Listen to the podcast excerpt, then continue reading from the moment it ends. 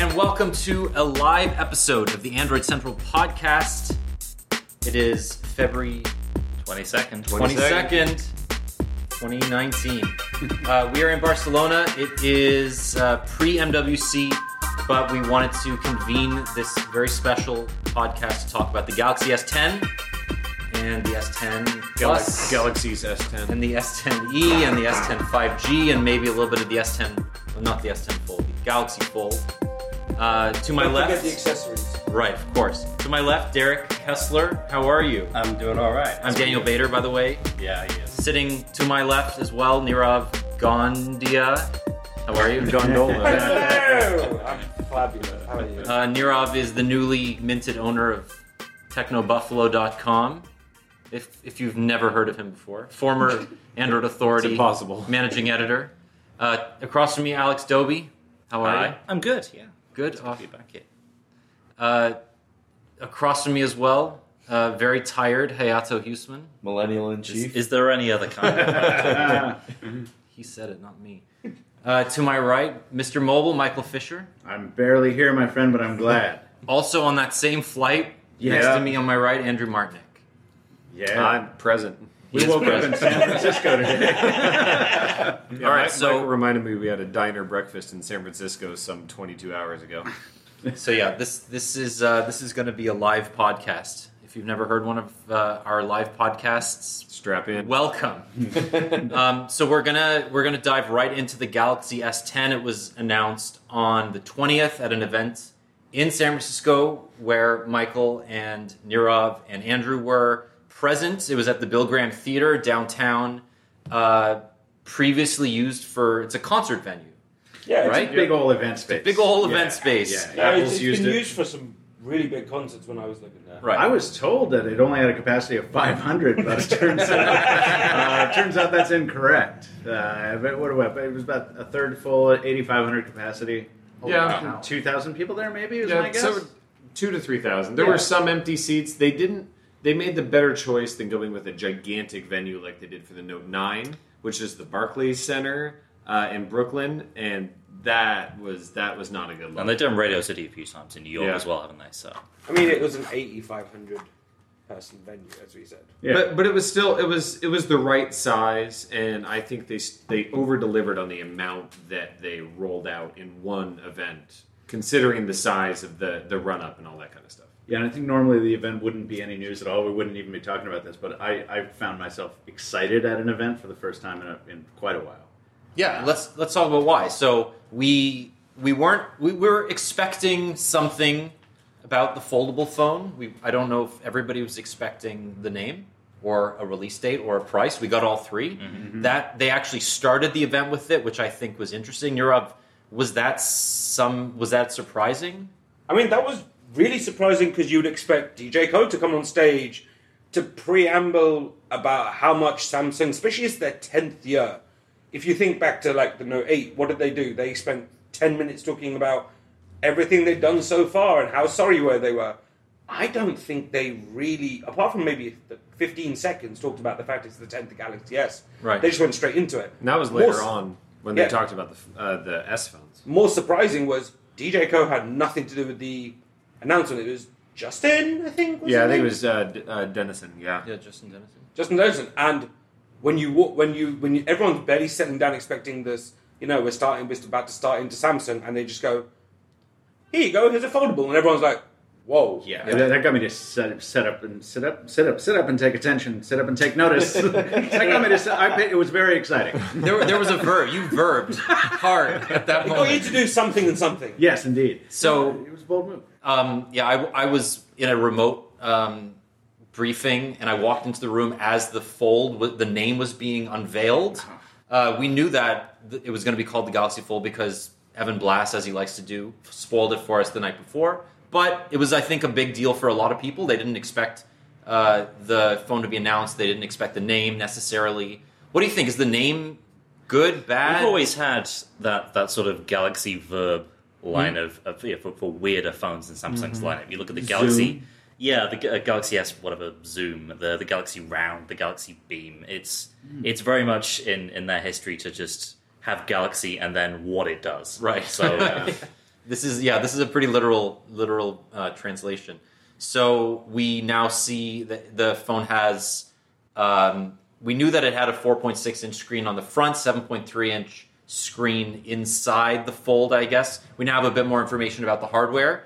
Uh, six cameras, which is I guess not surprising considering there's three on the back, two on the front, or yeah, two on the front and then one on the inside. On the what, inside. what even is One the on front the and the back? two on anymore? the Right. inside. right. Uh, yeah. Snapdragon 855, s- 12 gigs of RAM. What is it? 512 gigs of storage or I think it was 256? eight plus two fifty six. 256. Wait, not 12 gigs. It's then. 8 plus Eight Oh, plus 256. I'm sorry. yeah. It's- Okay, tw- 8 plus 256. Um, anything else interesting about the, the spec sheet? You talked about the ba- the fact they had to split the battery into two large components because of the, the hinge in the middle of the thing, and I think they displayed the capacity for a hot second, but I did not catch it. Whoever was next to me did. Yo. It was It's over four- 4,000. plus. Right. A piece?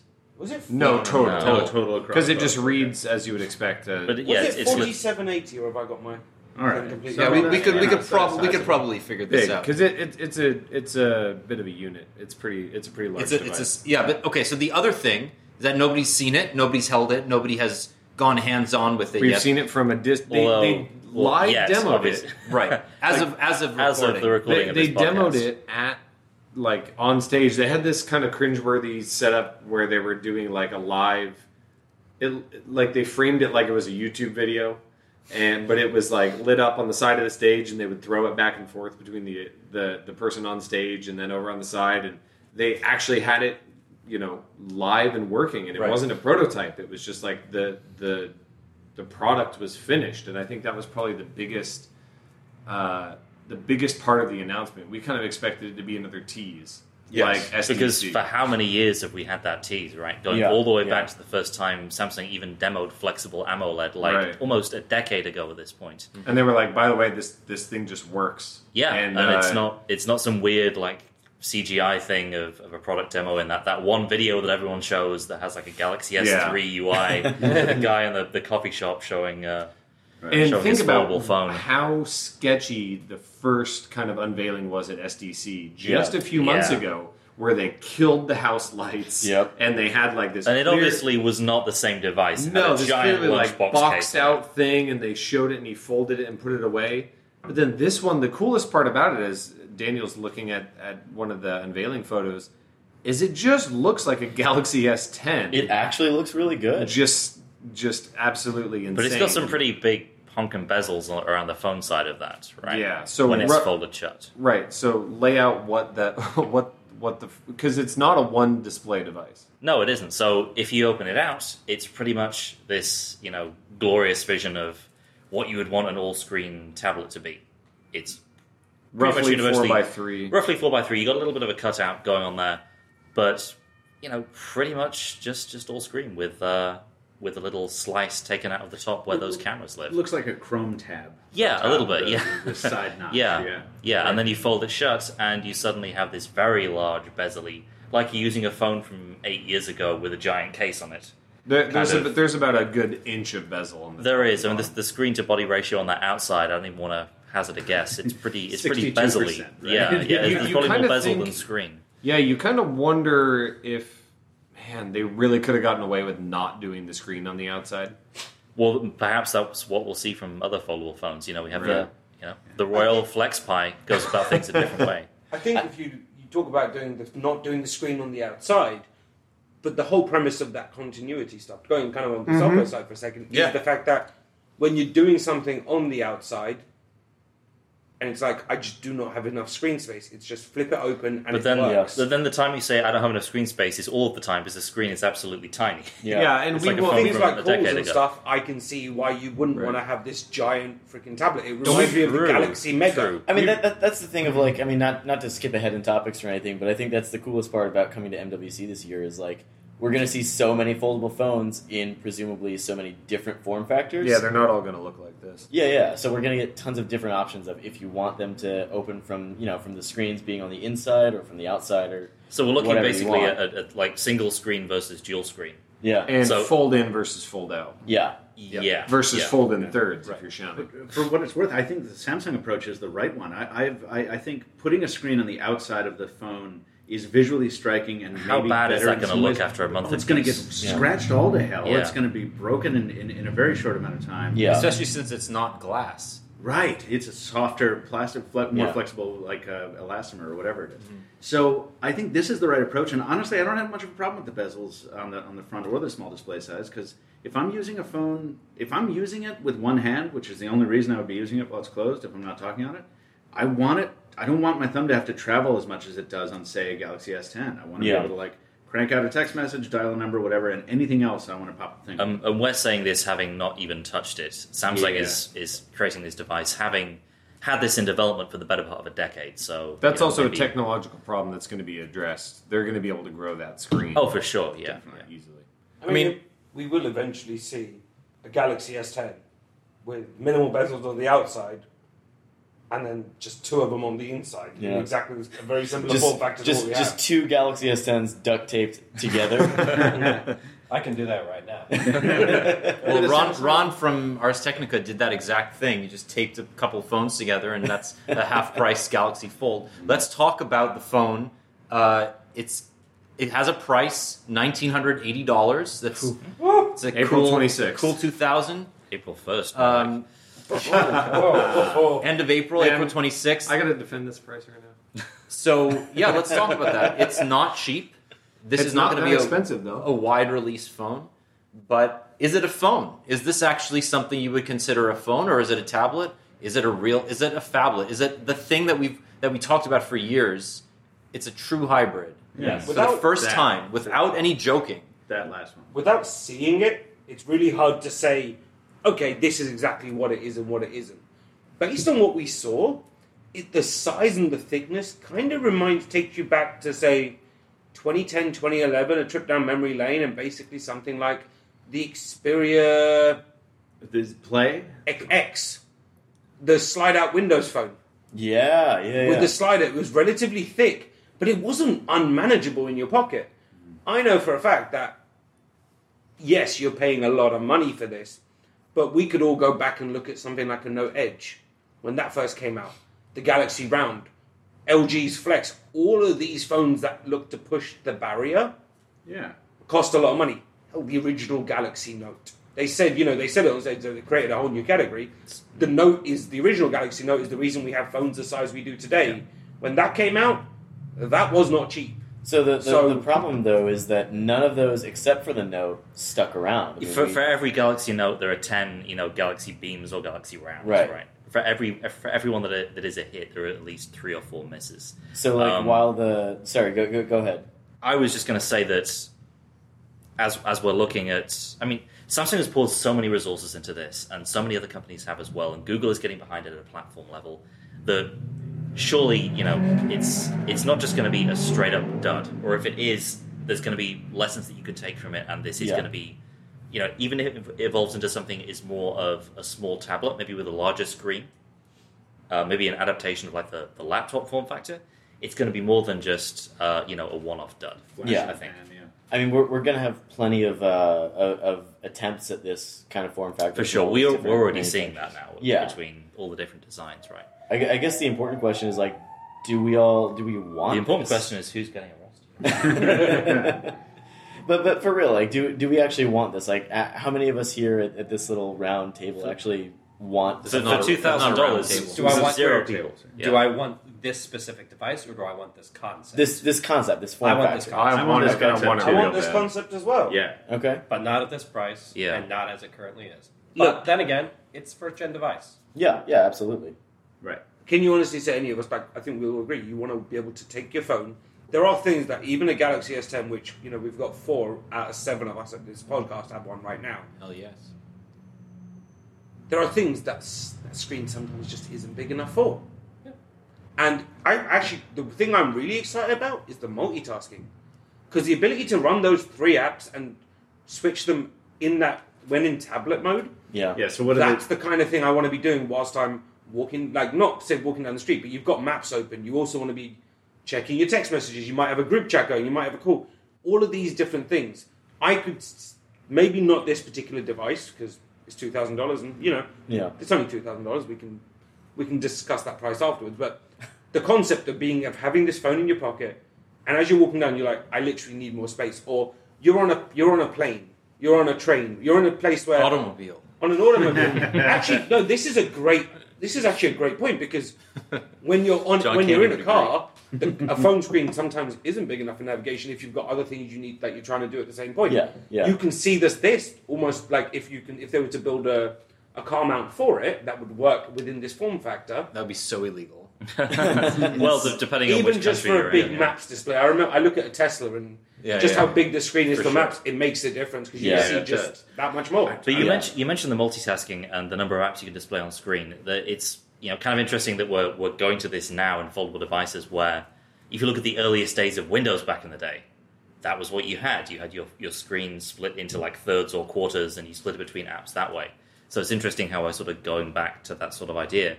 Um, but also, uh, just looking at the direction Android Q is taking, one of the features that we know is coming to Android Q very likely is the ability to have multiple apps active at the same time. Right now, when you're multitasking on Android, not you know you can have two apps open, they can't both be active at the same time. If you're looking at a foldable where you have like quadrants or whatever open, it's more likely you're going to want to have each app updating at the same time.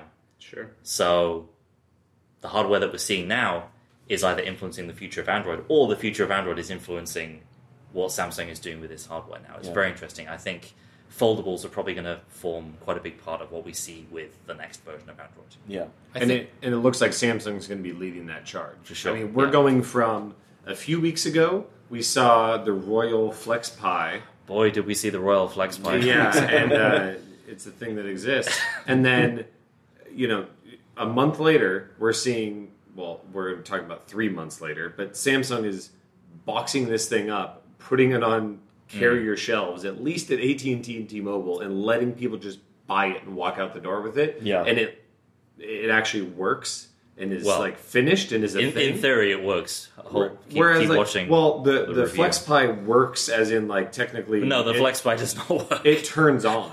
But thi- this, like, I, I think I can't remember who we were talking to. We've had this discussion a million times, but the best thing that Samsung could bring to the table with foldable phones is that it knows how to make phones, Yeah. just Yeah, in general. yeah. And that's one thing you've seen missing from a lot of these other concepts in these early devices. and also, it knows how to make tablets as well. It's one of the few companies making relatively competent Android tablets. Yeah. yeah. That's a really good point. I mean, we, we think we're going to see uh, a Huawei foldable phone in the future. That's another company, probably the only other company making Android tablets of any note these days. Yeah, Yeah. varying levels of, of quality in, in that software. Right, but the yeah. high end Android tablet market, if there is one anymore, is basically It's- owned yeah, it's Samsung by and, and Samsung else. and yeah. Huawei. So I think this is really interesting. It's in, it's entirely dependent on Google getting developers to optimize their apps for a multi-window environment. So Google is here at, at, uh, at I/O at um, at MWC this week, and they will definitely be They will at def- I/O. I think, I'm pretty sure Google's going to be at I/O as well. Talking and, about you know, this they're very thing. they better. you know, Google. surely, with Android Q coming up, this is going to be part of it, right? it has Yeah. to be. Whether or not we see a Pixel foldable this year, surely Google is going to be talking about stuff at a platform level to enable this new category device. Yeah. And I think the multitasking will certainly enhance the experience. And I agree, there's going to be a lot of architectural development that goes on that goes into making it a smooth, multiple apps at a time uh, platform, like we saw Android do in whatever version that was. After Samsung had beaten them to the punch by like f- five years, Yeah. right? How long did we wait Multi window, for like multi-window 20, 2012 to get- versus is good Yeah. three years yeah, I guess. Yeah, something like that. So like, I, and that's going to be fun to watch, but I have to question how many people are actually going to make use of it. Because I I, was one of the staunchest advocates for multitasking on large screen phones of five inches and above for a long time, and I do, I don't even know how to enable it. Yeah, So- I don't. Well, it's, I it's don't- harder than ever now in, in Android Pie. It's been Yeah. completely It's gesture nav. It's Yeah. it's like a swipe and two taps to get that. Quick to, app switching Yeah. has taken the place of multi Yeah, yeah, uh, well, and um, picture in picture, of course. This For- is a different beast because there's so much more acreage, but I, I, I don't think as many people are going to use it as we all think. Well, for, for me, the, the, the big thing is like, I, I was kind of surprised to hear like everybody unilaterally say yes to, do we actually want a foldable phone? But like, my answer right now is no. But my answer when the you know the first Galaxy Note came out was also no. I don't want this. And then you know, few a few years later, they come to refine the form factor. I've really enjoyed a lot of Galaxy Notes. I'm, I'm still like I, I'm I'm mostly a small phone kind of guy, but I really like the Note series. Dude brought a palm phone with him. Yeah, yeah. Well, that was on the other side, on the other end of the spectrum, completely. So, um, you know, obviously, this is going to be a huge topic of conversation. If we do get to see the the Galaxy Fold at MWC, we will report on it next week when we do another podcast. Um, first, we're going to take a quick break, and then we're going to come right back and talk about the Galaxy S10 series because whew, there was a lot. We'll be right back. Have you heard about this revolution in online furniture shopping and the company behind it? It's called Joybird. Joybird believes that you should never settle when it comes to your home furnishings and that you should always have the freedom to be boldly original. From idea to reality, they empower you to create the space and furniture that brings you joy. With Joybird, you get one of a kind furniture made to your unique taste. So if you have ideas on how to furnish your home, Joybird can make it happen. From mid century modern to contemporary classics, customize your home in an amazing array of fabric choices, from rich, buttery leather and plush velvets to every color imaginable. Joybird sells a wide range of kid and pet friendly upholstery as well, and there's a free personal design consultant to help you nail down your perfect design. So, why choose Joybird? Well, they have quality, handcrafted furniture.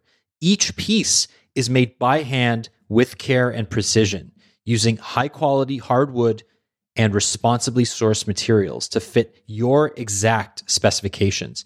And each piece you buy comes with a lifetime warranty. Not only that, you get a 365 day home trial so you can sit on it, sleep on it, and break it in. If you don't love your Joybird furniture, return it for a full refund. And when you order, you get hassle free in home delivery and free returns within two weeks of your first delivery. So if you're interested in trying Joybird for a full year, go to joybird.com slash ACP. That's joybird, J O Y B I R D dot com slash ACP and receive an exclusive offer for 25% off your first order by using the code ACP at checkout. Thanks, Joybird. And now back to the show. And we're back. Uh, we are talking as a group about the Galaxy S10. There are one, two, three, four, five, six of us and Mark in the background. Hey, Mark, how you doing? All right, so we've had a chance to play with the phone. This is a real thing. We have it in our hands. I don't know. Is it What? seven? Seven. Okay, yeah, I'm wrong. Um, I don't think I counted myself. So we have four Galaxy S10 pluses between us. This is a phone that we, you know, I think we all knew a lot about it when it was announced. It was heavily leaked. There were very few surprises, but now that we've actually held it in our hands, we've used it. We've we're on our way to reviewing it. What are the impressions? Is this is this the big leap that we wanted from the S9, or is it very much an iterative update like, you know, the S9 was to the S8? What leap did you want from the S9? I don't know. I'm, Well, I'm asking you. Yeah, because I, I know I know why you asked it. I, I, I think because S, S8 to S9 was extremely iterative. I think from a 10th anniversary, you know, Yeah. big This opportunity. big deal. And if the fold hadn't broken cover, I would have been exceedingly disappointed in this year. Not because there's anything wrong with the S10 Plus, but because it is so. It is such a conservative upgrade. I But again, what else would you have put into it? Right? I mean, and, that's, makes and that's where we are. That, that's Yeah. just the state of technology. Yeah, right. That's Yeah. where we are now in smartphones. Like But- you have to, to make a reinvent the form factor. Unless you're going to do something crazy like a pop-out camera or a slider or something that arguably compromises other areas Yeah, areas we've of the all kind of experience. poo-pooed when they came out anyway. yeah, Yeah, I mean, what else? yourselves. What else do you want? To Noted Oppo Find X stand here. no, and and and, and but but you know, I I, I'm, I personally am always very excited when a company comes out and says like like LG. You brought up the G Flex before when a company is like, we're going to build this thing and it's going to have a self healing paint job and it's curved like a banana and it's like.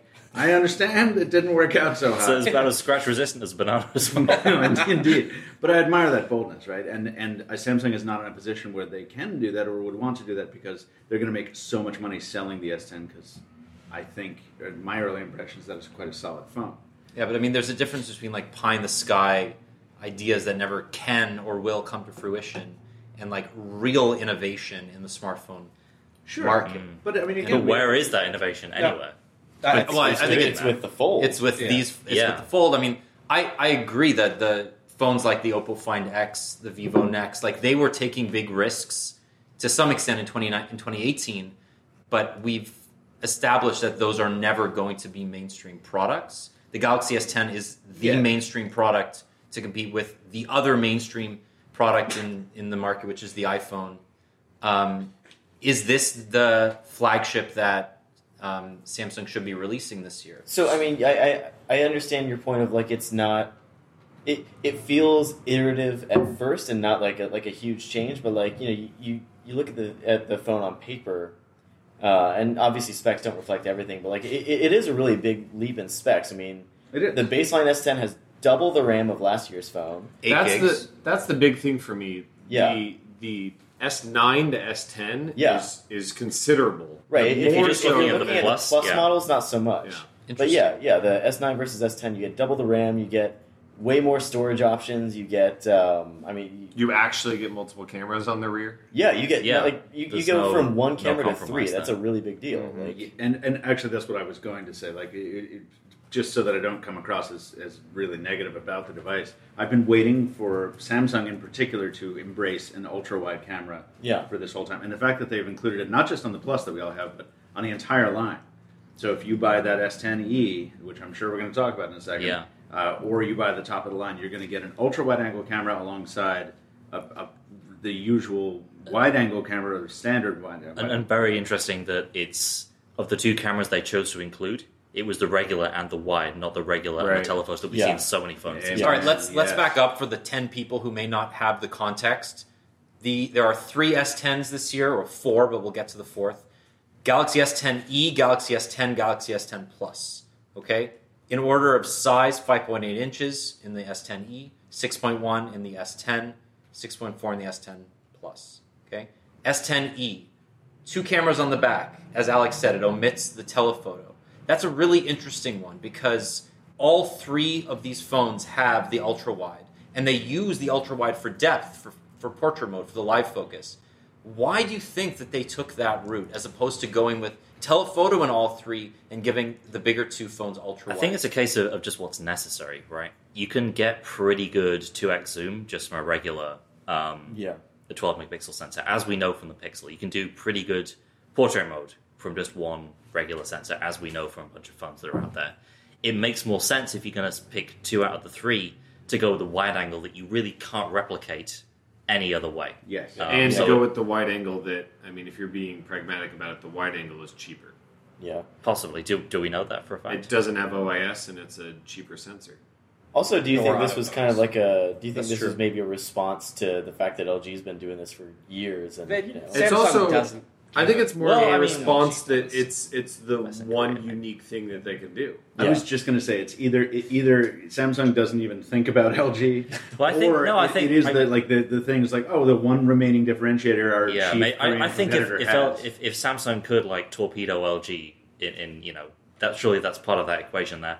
Also, Apple, right? Apple's not doing wide angle in any meaningful way. Yeah. So it's a big mm-hmm. differentiator for them with Apple, and also it, it gets rid of LG, which is you know a big competitor in their home market of Korea and also the US. yeah, You know, we've, we've all used phones with both, with Yeah. telephotos and with wide angles.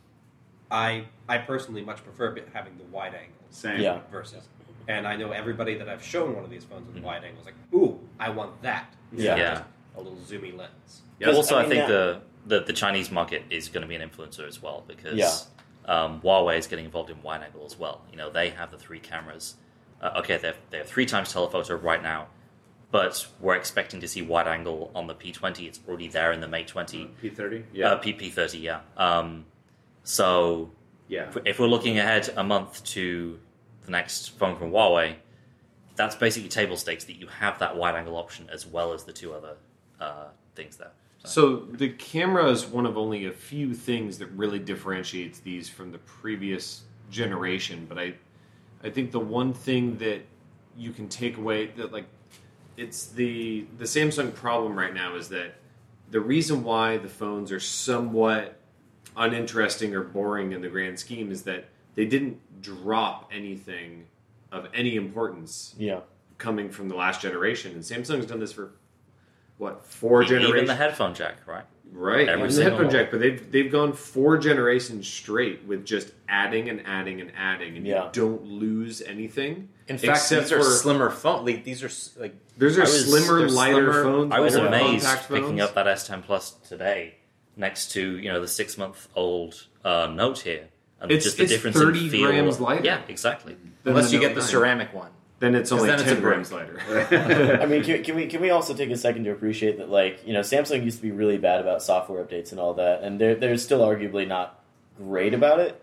But you know, immediately, like like the week before the S10s were announced, all the previous gen models got the update to the newer software that the S10s are going to ship with. They all got Mhm. Android nine. They all got uh, One UI. So like you know, even if you bought last year's phone and the, the new one comes out, you don't really have to feel left out on a software basis. That's Yeah. a good point because Samsung's normally you can almost rely on Samsung to push a new phone, Yeah, push people to try and buy that with all new, the new features, and then three months later go, oh wait, we should probably update everything. yeah, So the fact that they've actually pushed those updates, part of me thinks that they've got a lot of negative, you know, a lot of negative feedback, if you will, about their software upgrade record. And they made a big deal about One UI at SDC yeah. that they wanted to go, okay, we're trying to do things differently. Is this going to be what they do every year? You know, I mean, it's the first time they've ever kind of really launched their new software with the latest version of Android before they launch a new phone. We'll see next year. But I mean, if this is what they're going to do, it puts them much more along the lines of Nokia, Motorola, Huawei, and others who are probably updating. Well, Motorola's range. not. Motorola. Motorola. Nokia I'm is. just, I'm just running it in that general scheme of. Yeah. It puts them in the yes, they do update versus they'll leave your phone to die. So, category. so Yeah. over the past, uh, if you want to go back like two or three years to where we were with uh, the move from S6 to S7, back then um, it was it was really was kind of a lottery as to where your carrier was or where your country was in terms of whether you got the update or not. There were some countries that were really really good. Generally, Germany, the UK, Poland, uh, and Korea were the best ones for actually getting an update. If you're any other country, you'd wait like another three or four months. I think to get more gra- granular on it, the difference this year is that every country is more or less at that same level um, Yeah. in terms of update cadence, um, and that's you know more important than ever when you know maybe you see that Galaxy S10, but you're not so envious of it, you know, which you wouldn't be anyway because it's a, every update is an iterative update. But if you get a lot of the look of that and a lot of the feel of that, you don't feel left out in the same way that you were before, and then maybe you're more positive towards you know your your view of Samsung as a result of that, and therefore more likely to upgrade to a Samsung phone in a year or so when your contract's up or when you have the money to do so. Right. So let's put uh, you know, bring our attention to the front of the phone. We talked about the cameras. Um, this is another big upgrade for the display. Samsung Yeah. basically owns this market. So bananas. it's an amazing display. Uh, they're now calling it dynamic AMOLED as opposed to super AMOLED. I hated that old static AMOLED. so yeah, you couldn't you couldn't see anything obviously. Um, brighter, sharper, more color accurate. But obviously, there's the little pill shaped, or if you have a Galaxy S10 or S10e, the circular hole punch camera. What do we think now that we've seen it in person? Is it as distracting as the renders made it out to be? no, No, you, No. you stop notice. It's just like the notch in that you stop noticing it after a short amount of time. In my case, but it, it, as opposed to the notch, which came in many different shapes and some of them really gross depending on manufacturer. Like this is this is unobtrusive. This is it, it's a it's a little mm. pill up in the corner. It's not a big deal. I don't understand. And I haven't I- run into any com- like compatibility issues or any weird app scaling or anything. because like it's just, on the software, as far as the software is concerned, it's just a notch yep. in Yeah. the, in the within the corner. yeah within the status I bar. prefer it over to the right because Well, let's not out of get the too way. carried away. I, it's out of the way. Like yes, it's you know the camera's there, and yes, we, you know we've also seen the screen protector, the, the the screen, the, their wallpapers and stuff that have the little black in the corner and stuff. Really and Sure, truly, honestly, I mean, you just I'm looking at the phone. I'm you know for the last two days, you forget it's even there. It, Yeah, it yeah. doesn't. There. The notch in the middle kind of it's a lot more intrusive because, especially if you think about how the wider notch on like a Mate 20 Pro or the iPhone, And it disrupts It the notification. disrupts the notifications hugely. Here, you've just got the open Yeah. bar of space. It's it's not even worth. We've See, and, and and we, we, we talked about this just a little bit ago. Uh, from a from a symmetry perspective, I think the pill is considerably worse than the notch. But realistically, it's something that nobody buying the phone is going to notice. They're not going to care after they spend an hour with the phone. Yeah, it doesn't affect the buying decision. I'm Yeah, sure yeah. Samsung it's, it's, knows it's that. an imperfect choice between the two. Uh, and it is, you're right, it is symmetry versus asymmetry. But we heard we heard Honor talking about this a lot in the run up to the View 20. Uh, they experimented with having the hole punch in the middle and on either side, and um, you know it was it's kind of a split decision as to whether the left or the right was better. It depends whether you do a lot of gaming, that kind of stuff. But the agreement was that if you have it in the middle, it's you know arguably with a notch, but even more so with a cutout. It is so noticeable because it is, it is right just a, a spot right in the middle of your field of vision Yeah. as you're looking at the phone. It is surprisingly more distracting, even you know more so than a notch. And we can also mention that uh, Samsung went taller yet again with the displays. They went from 18.5 by 9 to 19 by 9. Yeah. And rumor has it that Sony is doing a 21 by 9 phone.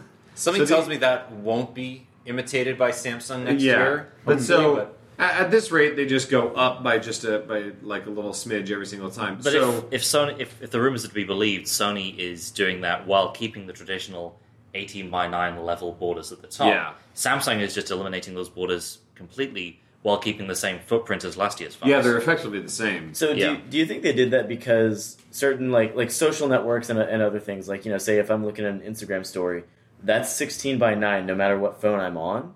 Uh, do you think they did that so you know things like Instagram that a lot of people are going to use are not obstructed by the the, the pill in the top? Yeah, by going by going tall, you can get regular interface elements to ha- to stay on the screen while showing full Right. content. It, it just makes more sense. Yeah, because initially when Samsung switched over from having physical buttons and, and capacitive to on screen, that's kind of when they switched over to the taller aspect, right? Yep, and then they just went from there. Yeah. So it, it's it's and all now it feels of weird to see a 16 by 9 phone. Yeah, it Because does. just looks Actually, looks- even even going just back to this now, this 18 by 9 aspect that we have here with On the the, Note? Note 9 Yeah. looks weird next to the 19 by 9. This looks this Yeah. looks like short and fat compared to the, the S10 Plus. It's Yeah. really weird. All right, let's move. Let's move down the screen a little bit. I just saw Mr. Mobile unlock his phone using the new ultrasonic in-display fingerprint sensor. Yeah, I'm pretty good so at it. huh? that was I. I was more excited about that than any other aspect of the phone. I Wow. think really because I was disappointed by the optical sensors in the OnePlus 6T and the Mate 20 Pro. Mm. I, I found I found them to be really unreliable, and as the weather got colder, uh, they became even less reliable Well, because they they were were sensitive to They're to affected by everything, by temperature, by light, by moisture. Yeah. Um, yeah, it was And not a great capacitive sensors got so good Yeah. that it was a real big step back. If you had introduced this, you know, we're talking about OnePlus 6T. If you had introduced that level of quality like four years ago, you'd be like, oh, all right. But capacitive sensors got so good that our standards got really high. So Yep. now our standards are super high. Let's talk about this. Uh, it uses audio waves instead of actual, like an optical, essentially a camera. Yeah. So it gives a three dimensional representation of your thumb or whatever finger you uh, you store in the phone. I the unlock my phone with a pinky. You do you, Andrew. Um, Hashtag Pinky Unlock. so what's the consensus here? It's apparently more secure. Is it faster? Is it better? I'm going to say it's faster than the optical ones I've used by a Yeah. very small margin. It is more reliable by a More consistent. somewhat larger margin. It is still substantially inferior to a capacitive. Correct. Mm. You're talking about good- fractions of a second, but that really matters when you're just staring at your phone, and it just feels like you have to be more deliberate with it. It's very similar to the OnePlus 6T in that respect. You feel it's not like so casual. where We've gotten used to the capacitive sensors. You kind of just throw your finger back there and like it works. Whereas this is like you you feel more like you've got to line it up right. Like the the area where it'll accept the print is a pretty small area. Yeah. So a big thing with a lot of those first generation sensors was you like pressure was a thing because it took a, a s- like a static image Yeah. of your Yeah. thumb. You used to actually press down quite hard, whereas with a capacitive sensor, you didn't just by the nature of the Yeah. sensor. Is that still a thing? You have to press so much harder with this sensor. Harder Right. than a capacitor. then for yeah, sure. Yeah. you don't you don't really have to press at all with a capacitive sensor. Right. Yeah, Whereas you with can this, just you brush it. really do have to um, give. And what's interesting is that Samsung introduced the pressure sensitive home button Which Right. with gone the now. S8, which is not there anymore, strangely. So you're kind of used to that. But Wait a minute, isn't it? no, it's No, gone. It's, it's gone. It's not there.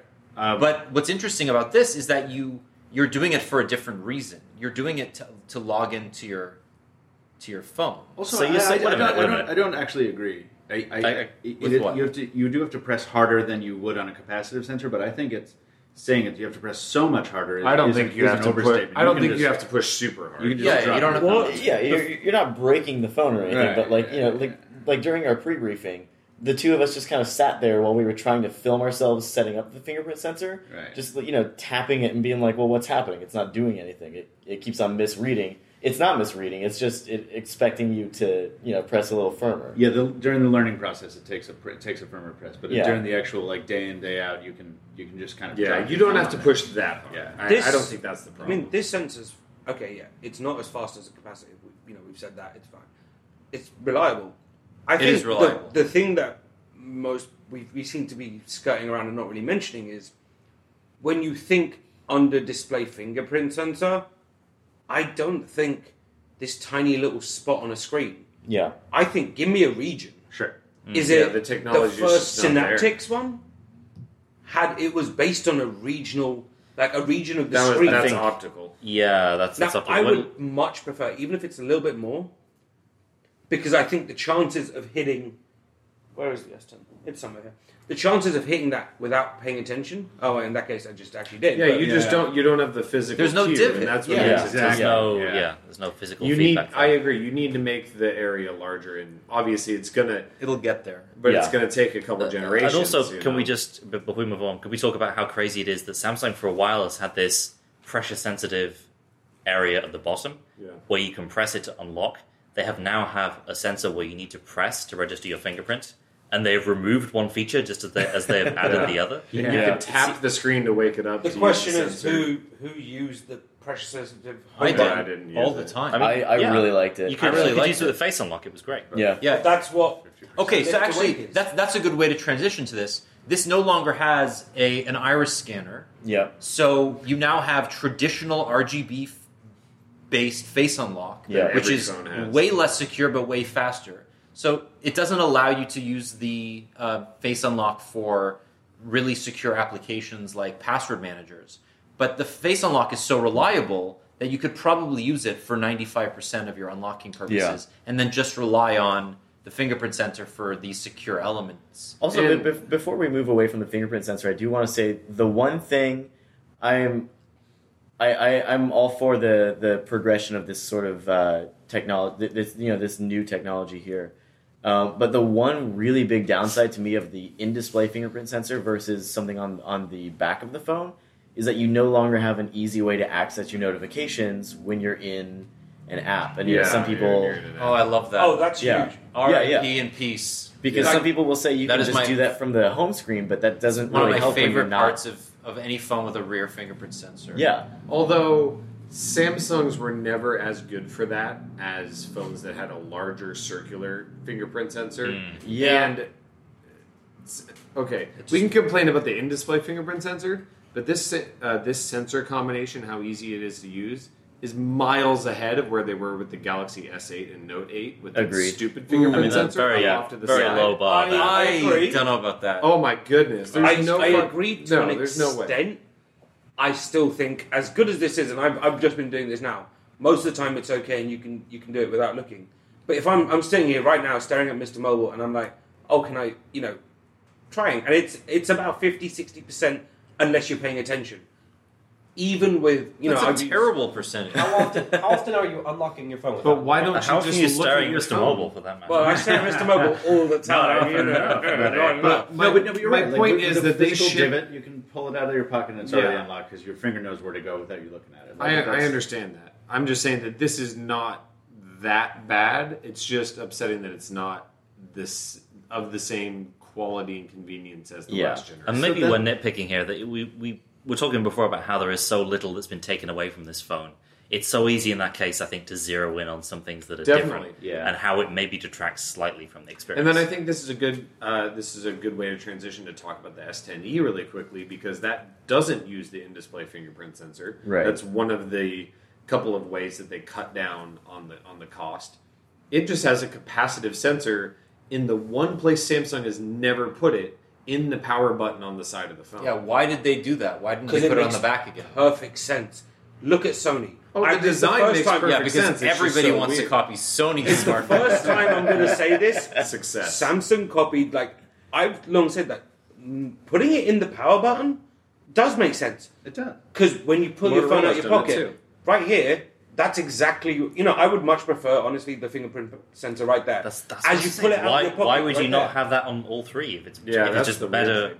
I mean, it's obviously it's cheaper to put the capacitive one than to do Yeah. this new in-display thing. Alex has a good point though. If there are, if you look at, I think it was the original mate, well, one of the, the first mates that came out, the Huawei mates that came out with the It had both. the Porsche the Porsche design version with both. Mate Brilliant. RS. Oh. Was it Mate? No, it wasn't the Mate RS. that had no, it both. was the Yeah, Mate, it Mate was. RS had both. Oh, it was the Mate The RS. original Yeah, Mate RS. I I used that for a while. Yes, it was great to have the in display, but No, it was also no, it nice. wasn't. to, Come no, on. it was. I didn't It say was that. so bad. They knew it was bad. I That's why they didn't put it on the back I didn't as well. say it was great. I Yeah, didn't say. You- I didn't say it was the fingerprint sensor was great. I said it was great to have it. No, the But I optics are used- horrendous to put two fingerprint sensors on your phone. You can never defend that. Like if you're Samsung and you're like, "Hey, look, you got this, uh, you got this in-display fingerprint sensor. By the way, it's terrible. So use the one on the side." Yeah, this It's would have been double a, secure. this would have been like a Not. no, like a Galaxy S4 era Yeah. feature Yeah. where they had it everywhere because that was just what they did back then. But we should talk about the S10e overall. let's because- let's talk about the S10e right after this Oh dang! Well done. We'll be right back. This episode of the Android Central podcast is brought to you by Wix. 140 million people use Wix to create beautiful websites using over 500 stunning templates. If you've been looking to make a website for yourself, Wix is the place to go. That's because Wix code is creation without limits. You don't need to know HTML or CSS. There are plenty of ways to get nerdy without having to code a website yourself. Wix has great tools for anybody looking to improve their presence on the web. People in e commerce, in music, hotels, events, restaurants, and more. If you've always wanted to create that blog, you can now do it in a couple of easy steps. And Wix makes it easy to track events or book appointments as well. Finally, if you're looking to host a gallery, Wix makes beautiful mobile and desktop friendly galleries. If you want to make a website, Wix has your tool. I've been making a website for the Android Central podcast over the last couple of days using Wix. I can't wait to show it to you. It looks great and it's really, really easy to get around. If you want to create your own website, you can do it with 10% off your first order by going to wix.com slash podcast. That's W-I-X dot com slash podcast. So uh, let's talk S10e because this is Arguably the most important of the three. it's cheaper, it's smaller, It's effectively the same. it's more colorful. It's the iPhone 10R. It is the iPhone 10R, 100%. It's it's Get it. At, Sa- at Samsung's answer. But I have a question for all of you. It's I don't think it's just about the 10R. I think the 10e. Now I think Andrew, you said this to me. Like the pricing of the 10e is quite close to where the S9 started. S9 and They, S8, now they yeah. have added a lot, so you can understand why that there is that jump in pricing. For me personally, I also think it's their attempt to take on the companies who are charging six hundred. Yeah. Those guys. Yeah. So someone like us, a OnePlus, because ultimately for the, if you're a consumer, you know how much money Samsung's going to put into the S10 Plus and the S10, and the marketing of the E, but they're not going to throw all the money behind the E Oh marketing. yeah, it's the classic halo effect of the S10 brand. Exactly. How much is the OnePlus 6T in US dollars? Five fifty. Okay, so we're not quite up to 600. You're still talking about two hundred dollar delta there, but Right. Nirave's Most- point Nirave's point still well taken that the undercutters in the traditional sense are in like the six to seven hundred dollar range. Yeah. and Samsung can play in a space where it's saying we're only fifty or hundred dollars more, and you get a Samsung Galaxy phone. And, Yeah. and in, not just Samsung Galaxy phone, but in terms of the components that matter, in terms of the main parts of the camera that make a difference to your experience of that, And if you the just post it on Facebook or whatever, Yeah. and the performance, you know, the the SoC, um, to a large extent, the memory because six six gigs to eight gigs, not a huge difference. Water storage, resistance. water resistance, everything that matters in terms of how most people want uh, you know, use and want to use the phone. the phone. display is Yeah. 1080, but it's Yeah. the same quality of panel. Mhm. Yeah. I mean, the two things I think that are interesting and I think maybe better about the 10e, the fact that it has a capacitive sensor, because you know, at, when you're unlocking your phone So- hundreds of times a day, that may make a difference. And it's small; it's the size of a Galaxy S7. Yeah. It's compact. It's It has actually a usable in slightly one larger hand. battery than the S9. Yeah, so it could be a really nice phone for people who want the small, you know, Xperia X compact type of Wow, phone. Sony getting a lot of name drops here. Honestly, the 10e but it is, is, the phone. Like, if I was to take the example of my parents, my dad would be the S10 Plus all day long. Way too big for my mum. Same with the S10. Right. But my dad, if I said to my dad, "Hey, go and buy a OnePlus, go and buy a Sony or something they've got the right size," What's he'd be like, that? he'd be no, he would he he knows what they are. He would literally be like, "No, we're buying a Samsung." And, and so you know, this is literally playing the exact same game that Apple did. But for someone like my mum, the 10e is she is the target market for that. And you know the on contract everything. price. You know, we, we talk about the off contract price, the straight up price versus you know from from a OnePlus to uh, an S10e. The on contract price you got in your carrier store is going to be nowhere near as much different. Yeah. So- Well, actually, talking about that, we're not going to see Samsung go crazy on the 10 Plus and the 10 pricing and doing the price drops. They're going to follow Apple's model of when was the last time you saw Apple actively discounting iPhones heavily? The 10R. the iPhone 10R. the Yeah. 10R. Yeah, it's the the, hope- first time in a long time we've seen them play the price game when they've never needed to. So the hope is you just let the cheap one be the cheap one. And, and Samsung's Yeah. gonna they can they can take the they can drop that price wherever they need to because ultimately they're gonna it's gonna balance out by the people who want the the bigger and better and more flagship Yeah. device. But, but how much control does Samsung have with the pricing of a phone that's primarily sold in carrier stores? a lot. So I, based on my experience, at least in the UK, and I know it's this is several years ago, and it's only got stronger since. I'm almost certain it's the same here because it's the same model, and I work for Carphone, which was related to Best Buy and stuff. Apple came in and disrupted the entire carrier model by saying, "We're charging this, you have to charge this." Samsung does the exact same thing because Samsung Galaxy devices have arguably more, as much, if not more, of a pull for in Europe, especially. Think about how much more popular Android is here. That Samsung can set the pricing at this. That's why if if Samsung couldn't set the pricing, or if they had no control of it, do you not think we'd see one of the carriers go, "All right, we're going to price the S10 Plus fifteen dollars a month and cheaper we've, than anyone else we've and heard take that thing"? other manufacturers complain about the influence that Samsung has in carrier stores in the US and Yeah. UK in particular. Exactly. The- Ultimately, people are going to, just like they do with an iPhone, and I've worked several iPhone launch days in a carrier store. I rem- I'm going to just take on a bit of a memory lane, but this is directly answering your question.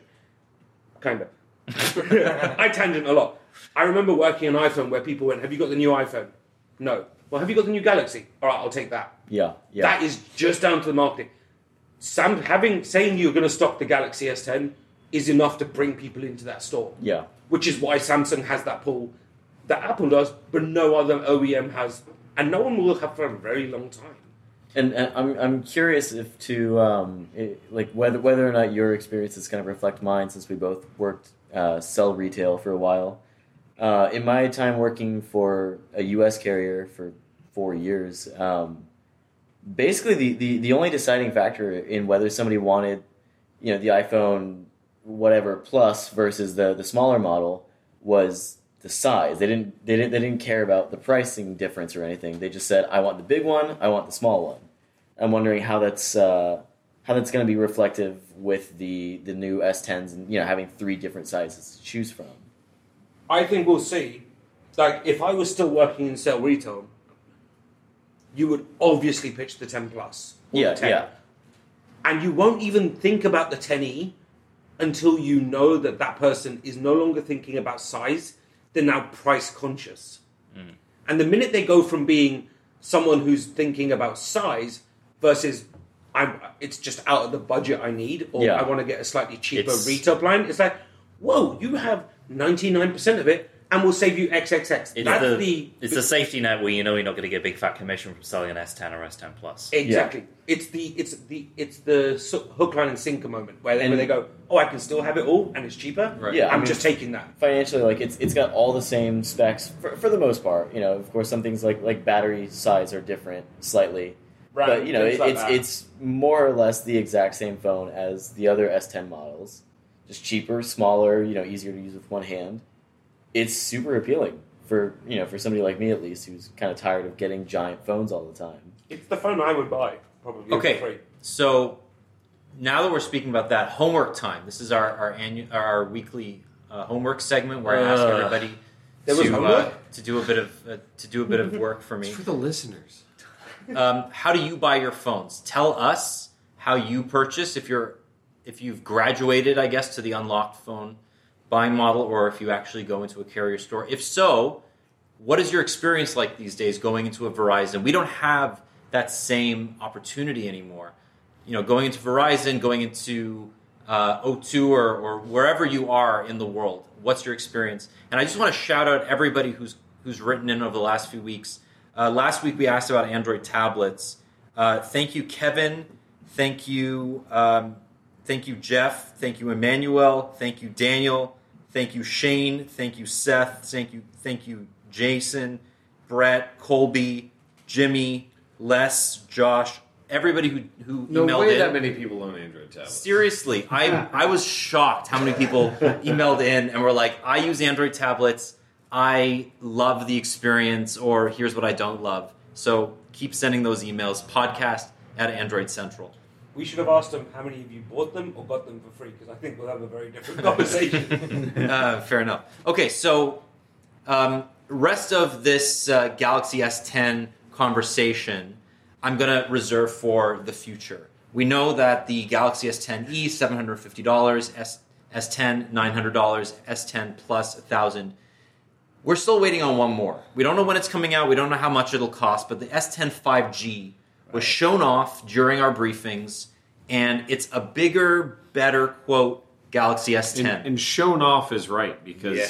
they didn't let us touch it, Yeah. let alone use and it. it wasn't powered on. Sure. Ugh. So we know that it's coming semi exclusively to Verizon in the first half of 2019, and after that, it'll be sold at T-Mobile, AT&T, and Sprint, And Xfinity Mobile, and one other, Spectrum Mobile. Something stupid like that. So we know that this phone will be compatible with all four U.S. carriers with whatever their 5G networks look like in mid 2019, which They don't exist. yeah. Um, Sorry. but this is basically a big Galaxy S10. So it has a fourth rear camera for Time of flight. time of flight, which Yeah. helps with depth and, and a second AR. front camera, also time of also flight. time of flight. What will Samsung do with those?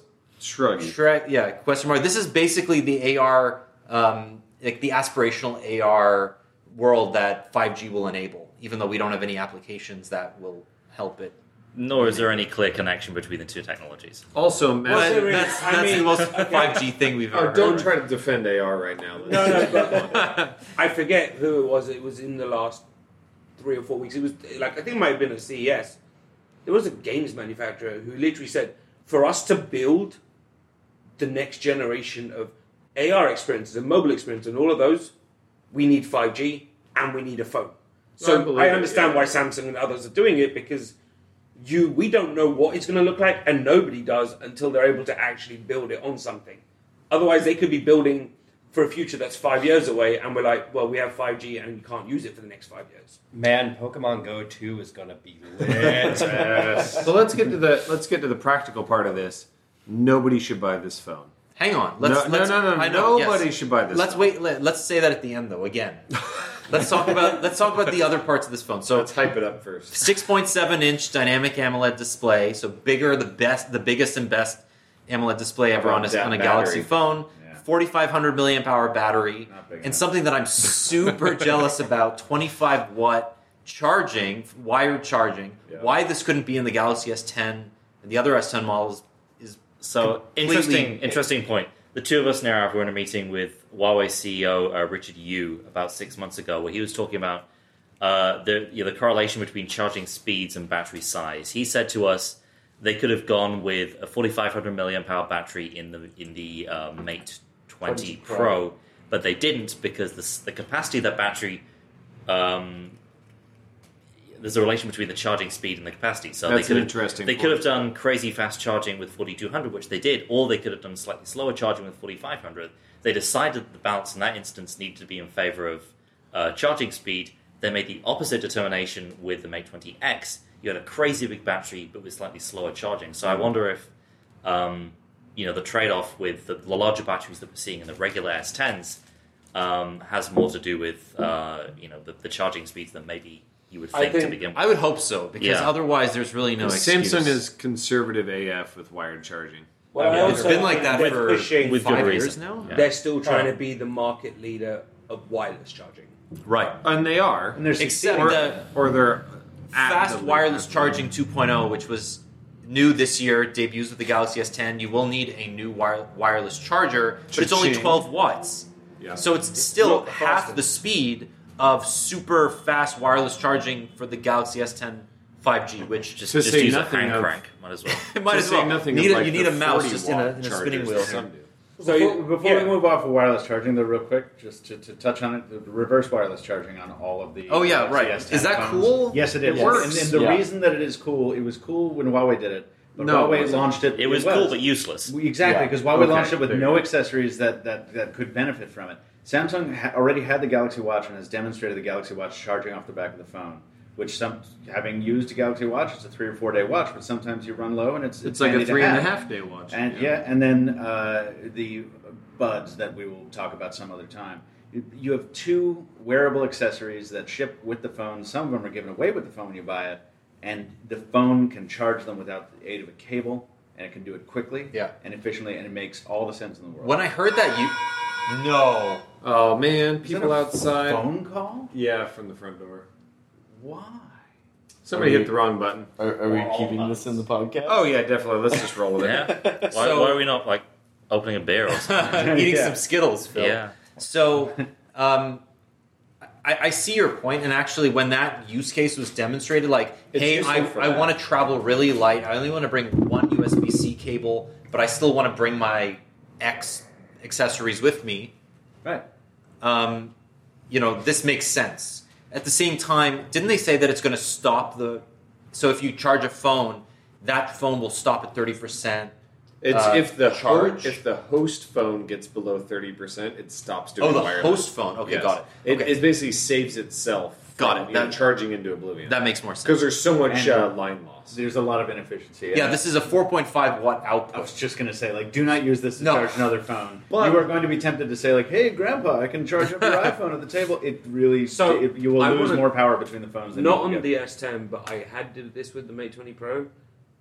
Had one percent battery left, waiting for an Uber.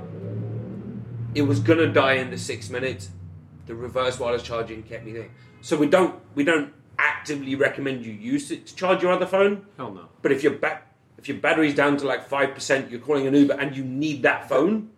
You, it's it's a very simple way to just keep it topped up. But I still don't recommend people do it because I Yeah. tried at a table tr- trying to charge his It Andrew's Pixel work. 3 XL, Yeah. and it lost power on the Yeah. I think No, that's down to so- Pixel 3 XL. On the Mate or on the No, Samsung? on the Mate on the Mate. No, 20 I will say that because that's a whole other topic. But I've told you on a regular wireless charger, it says it's charging slowly.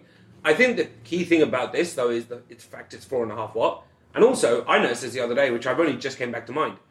It's also because of the C to C stuff. It's it's a decent size to actually just be a power bank for Mm. other Yeah, if you plug it Yeah, into the wall, just- Yeah. put the phone face Just down. just do that. You've got a wireless So, charging pad. no, I, I just pulled out the the Oh, oh, Galaxy oh, that, Buds. yeah. The Galaxy Buds case is only 400 milliamp Right. So you're going to get a full charge. milliamp quickly. hours. So you can quickly add a, a half charge to this just in you know while you're sitting there with the face uh, phone face down. All you have to do is sacrifice 10% of your battery life. And uh, with the Galaxy S10 Plus, that's not a huge number. Uh, it's it's Actually, not, more than 10%, probably 25% with all the line loss there. Yeah. but it's not it's not like my Galaxy Buds are at zero and I need to charge them full. It's just like while you're sitting there, your the buds died. You pop them in there. You let it sit there for 15 minutes, and you get what you get out of it. I mean, it's, I- I think it's a the other- lifeline little thing. I think the other important implication of this is like you're not just going to be using this when you're like out waiting on your on your train or whatever. Like this is also really good for if you're sitting at your desk for work, and you've only got one USB-C cable, you want to charge your phone and your headphones, you can just do that all at once with reverse wireless charging. Yeah. It's not just about like having a backup plan for, you know, carrying two phones like nobody except for people like us do. Yeah, Right. If you have a second phone to charge your phone while you are calling an Uber, just use that phone. Yep, that's a Nirave, that's a Nirave problem. All right, let's let's go back to the Galaxy S10 5G. So All right. this phone, right? This phone Do we is have to? yes because it, it's a big it's a big deal. We're at MWC. Literally, this is going to be Yeah. the show where 5G products debut. We've been talking and hearing about 5G for two years. It's all been theoretical. Now we have networks that are about to light up across the world. We have phones that will connect to those networks, and yet we don't have use cases to justify buying those phones or those hotspots or whatever works on 5G. And this is going to be a big problem for the manufacturers. The carriers are going to push the message that you need a 5G phone. Of course. And the carriers uh, and then the OEMs, the manufacturers, are going to go along with it. Say, yeah, of course you do. It's a bigger, better And product. the, we're here to tell you that that's all bullshit. That's not true. Don't do it. Don't give in. Buy a Galaxy S10. See our last episode where we really just dumped on 5G. Sure. Yeah, but I mean, here's like when when we actually go to MWC this week and we see all the companies from the big ones like Qualcomm and Ericsson and Nokia talk about how advanced their 5G products are, we're still not seeing the use cases for justifying that. So when you see the, the Galaxy S10 5G or the Huawei whatever 5G or any other phone that's coming out later this year. I would very much caution you against diving right in. Yeah, it's not a good. It's not a good idea to be an early adopter in, in many things, tech and five G especially. Especially since this. the networks just aren't aren't going to be there. I, it would be my argument that once the networks are mature, it, it will be. Yeah, a I saw a 100%. I I really, saw- yeah, state change. Well, I saw a Phase number that. Um, oh, geez, I wish I had the source. I'm such a terrible journalist. AndroidCenter.com by is source. the expectation right well, it's all theoretical at this point but the expectation is for the united states um, that by 2023 four years away that 30% of the population of the us will have access to a 5g mobile network Wow. Oh, That's a that's horrible. build-out. and man. that's that's 30% so we always hear carriers talk about you know x percentage of the nation covered they're always talking about the population covered which it's really easy to cover a large percentage of the population by covering new york, York. city houston la you can get a good you houston dallas la you can get a good chunk of population by doing that and that's what's going to happen here. So we're talking about four years to hit a third of the con- uh, of, I of the also population. think It's- that's an endemic problem to the United States because I can almost, I mean, Oh, Alex, you might agree with absolutely, me here. The UK will probably hit that a lot faster. it's also Probably, an endemic yeah. Well, it's only the UK's the It's an endemic California, problem so- to Russia, Canada, Brazil, China. well, China, basically yeah, any country that's bigger than the UK. India. It's also an endemic problem India, to the structure of 5G. It is a lot more infrastructure dense. Yeah. Tell you, It- it is right now. It won't Yeah. be forever. And that's- rolling out a new network in general is infrastructure. Yeah, I mean, this early version is all millimeter wave reliant, which is extremely difficult to, Yeah. to implement. And r- listen to our episode with Sasha Segan from a few weeks back when we dive when we dove into the technical aspects of 5G from mid, rolling out. mid-December. Was it mid December? Oh my Yeah. But there are some places in the world where the opposite is the case, Yeah, right? You look at exactly. Seoul, a hugely important city in in terms of just the mobile industry in general. You cover the city of Seoul, uh, that's where you know I forget the percentage, but it, That's a you- lot of the country. That that's a lot of the country, uh, Sure. and if you if you can blanket that that city in five G, then you know the carriers have a, a very large uh, incentive to do that. Uh, not the case with every country, by you know by any means, but um, you know with millimeter wave, there are some situations where that would make sense. Uh, you know, it's, it's worth remembering that 5G doesn't just mean millimeter wave. There almost certainly will be a sub six version of this phone later in the year, which will make much more sense for AT&T has already promised said phone right. Okay, from Um, Samsung. Uh, AT&T says lost. I think we're really missing the point, though. Uh, like the, the the 5G logo, it has it lights up on this phone, doesn't it? No, does not. That, No. That's the. That's another- a, that's that's another the- that's another phone. device. I That's the what? thought. No, I can't. I, don't, I can't think of a phone that we can talk about that has that. Uh, No, this I know one the one is- you're talking about. Listen in a week and we'll have that this exact. one is the, this is really reflective. it's on the back. reflective. Okay. Sure is pretty. I think I think I'm right on this. Oh, because maybe, I but think not. There, uh, there was a bunch of rendered Could stuff uh, that, that on the on the stage of Samsung. Oh. But back and watch if, if that if that's not You the perfect example, be I think I'm right. if that's not the perfect, If that's the case, then the, and the other phone also done. lights up, then I think part- this is a conspiracy. It's part of the standard, right? Yeah, exactly. I really I hope that my you're case has a hole on it for Right. the light to shine through. Gotta, gotta Now- have it. now here's Make the sure question. You gotta get a dbrand skin with it. With Do- does it hole in does it light up when you're on uh, AT&T 5GE? Ah, different color for that. Oh yeah, that, that color is the the- color of BS color- the brown. color yeah, of- yeah, that's the that's yeah. the color of crap.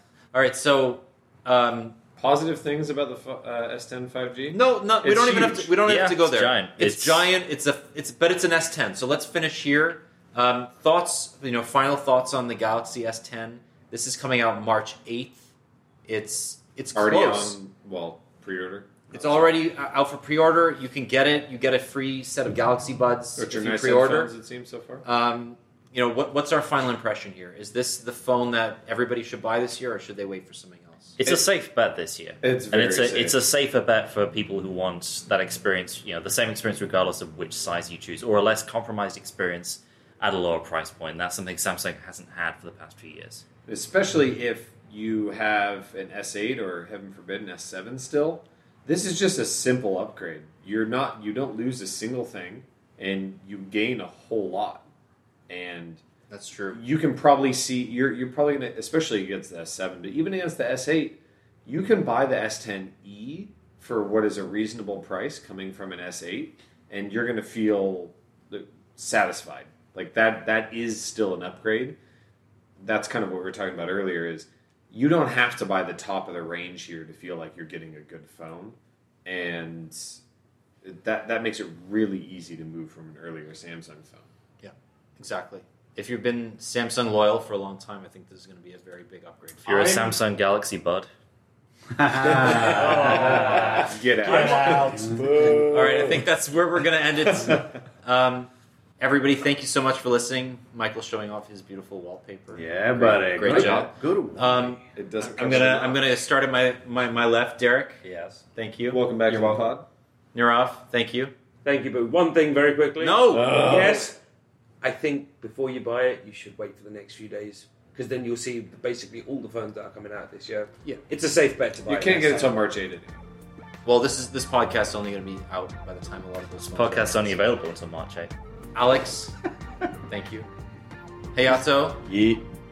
Yeet. okay, you can get out too. Yeah. Big fan. Michael, thank you very much. Uh, thank you, thank you for having me. I, I will say this: just uh, the um, with regard to the 3D Sonic sensor. Uh, just a disclosure: I uh, am sponsored by Qualcomm for the show, so take my stuff. Uh, you know, that just wanted to put that out there before we went off the air. Appreciate it. That's, Absolutely. that's very ethical of you. Thank you. Andrew, Good evening. my name is Daniel. thank you for listening, and we will be back in a few days with our post MWC roundup. Stay tuned, and uh, we'll talk to you soon. Bye. Later.